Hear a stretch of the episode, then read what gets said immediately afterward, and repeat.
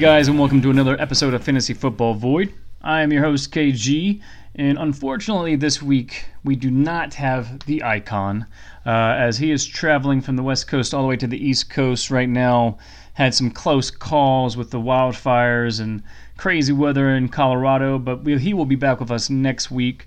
But going into everything, first and foremost, guys, I hope you all are all staying safe during this craziness we got going on. Most of you probably are very, very happy that football is back, I would hope. I'm sure as excited. I mean, it's a little bit of feeling of, of normalcy. So I think that would be a very nice change of pace. But let's get right into it. I'm going to give two picks today, one for me and then one for the icon. I'm going to guess that maybe some of these picks he would have approved of. so let's get right into it. Uh, QBs of the week. Um, I got Cam Newton against Miami and Derek Carr against Carolina.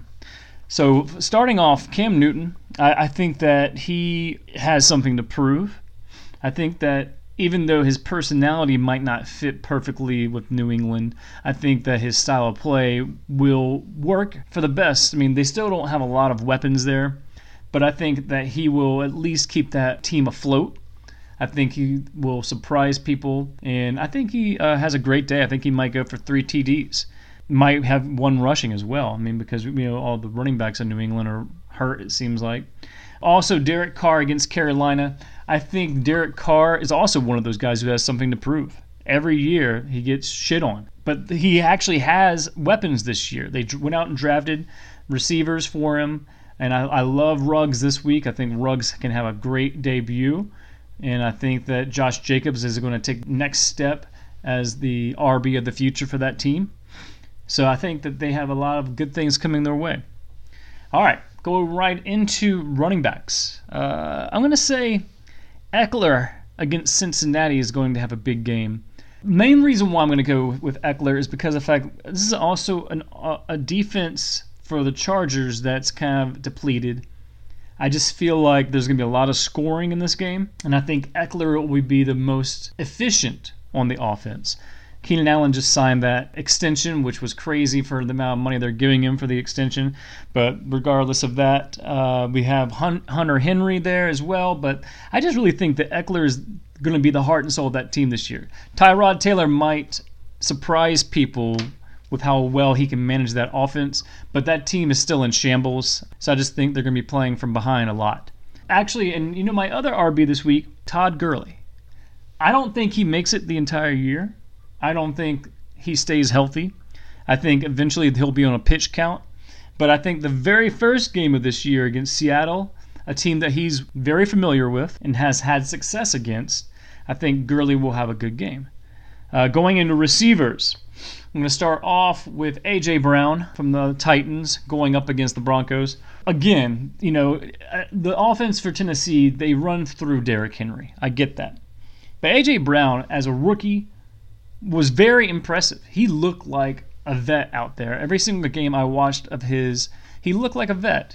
So when you think about the amount of targets, the amount of catches he had on those targets, and the amount of targets he'll probably get in play this year, now that you have Dion Lewis out of out of the equation, and they say they're going to have Derrick Henry catch more balls this year, but I don't know what that equates to. Does it go from 20 catches one year to the 30?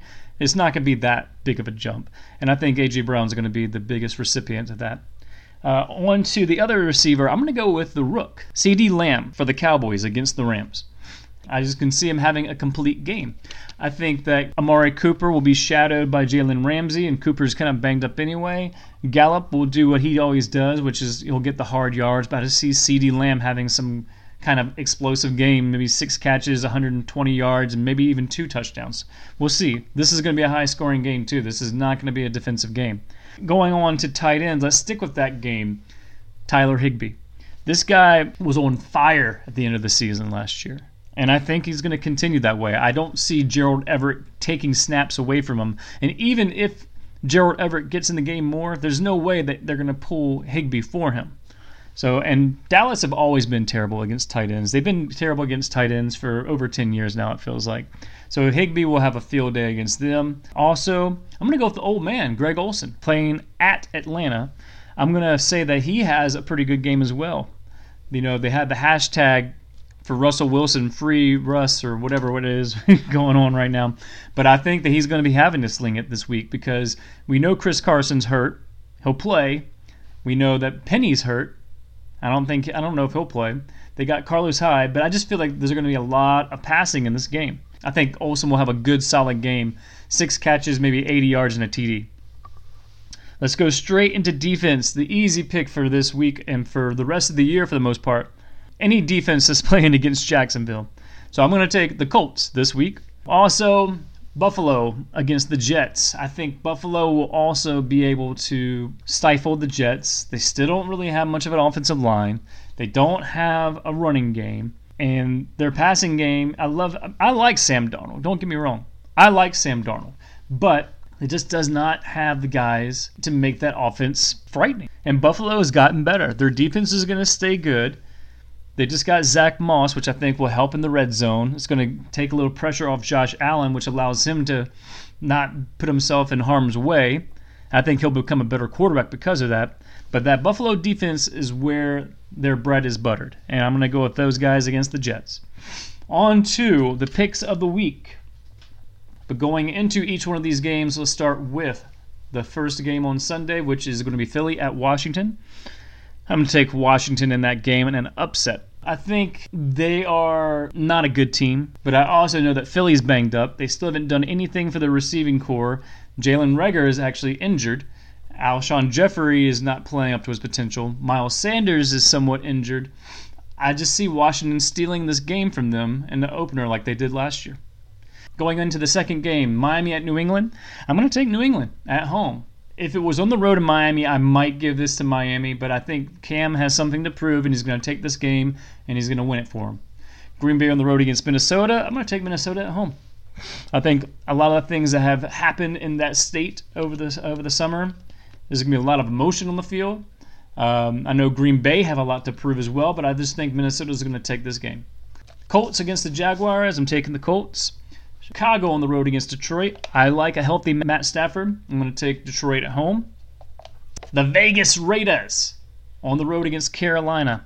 I'm taking I'm taking the Raiders. I think Carolina's got some rebuilding to do. I love McCaffrey, but once again, that's just one of those teams I think that they might surprise you and how well they stay in this game, but that might not be a, showing that they're a good team. It just might show you that uh, the Raiders haven't taken the extra step yet. Let's look at the next game. The Jets on the road against Buffalo. I'm taking the Bills. Cleveland on the road against Baltimore. I'm going to take Baltimore at home. Seattle on the road against Atlanta. I'm going to take Seattle. Um, I just think they're a better team. Chargers on the road against Cincy. I'm going to take the Joe Burrow Bengals. I'm going to take them in an upset at home. Arizona on the road against San Francisco. It's another one of those games. I, am going to take I'm going to take the upset. Taking Arizona on the road. They played them well last year. San Francisco's coming off that Super Bowl hangover. I don't. I think they, they still win that division. I just think they're going to lose games that they're supposed to win this year, and I don't see them back in the NFC Championship.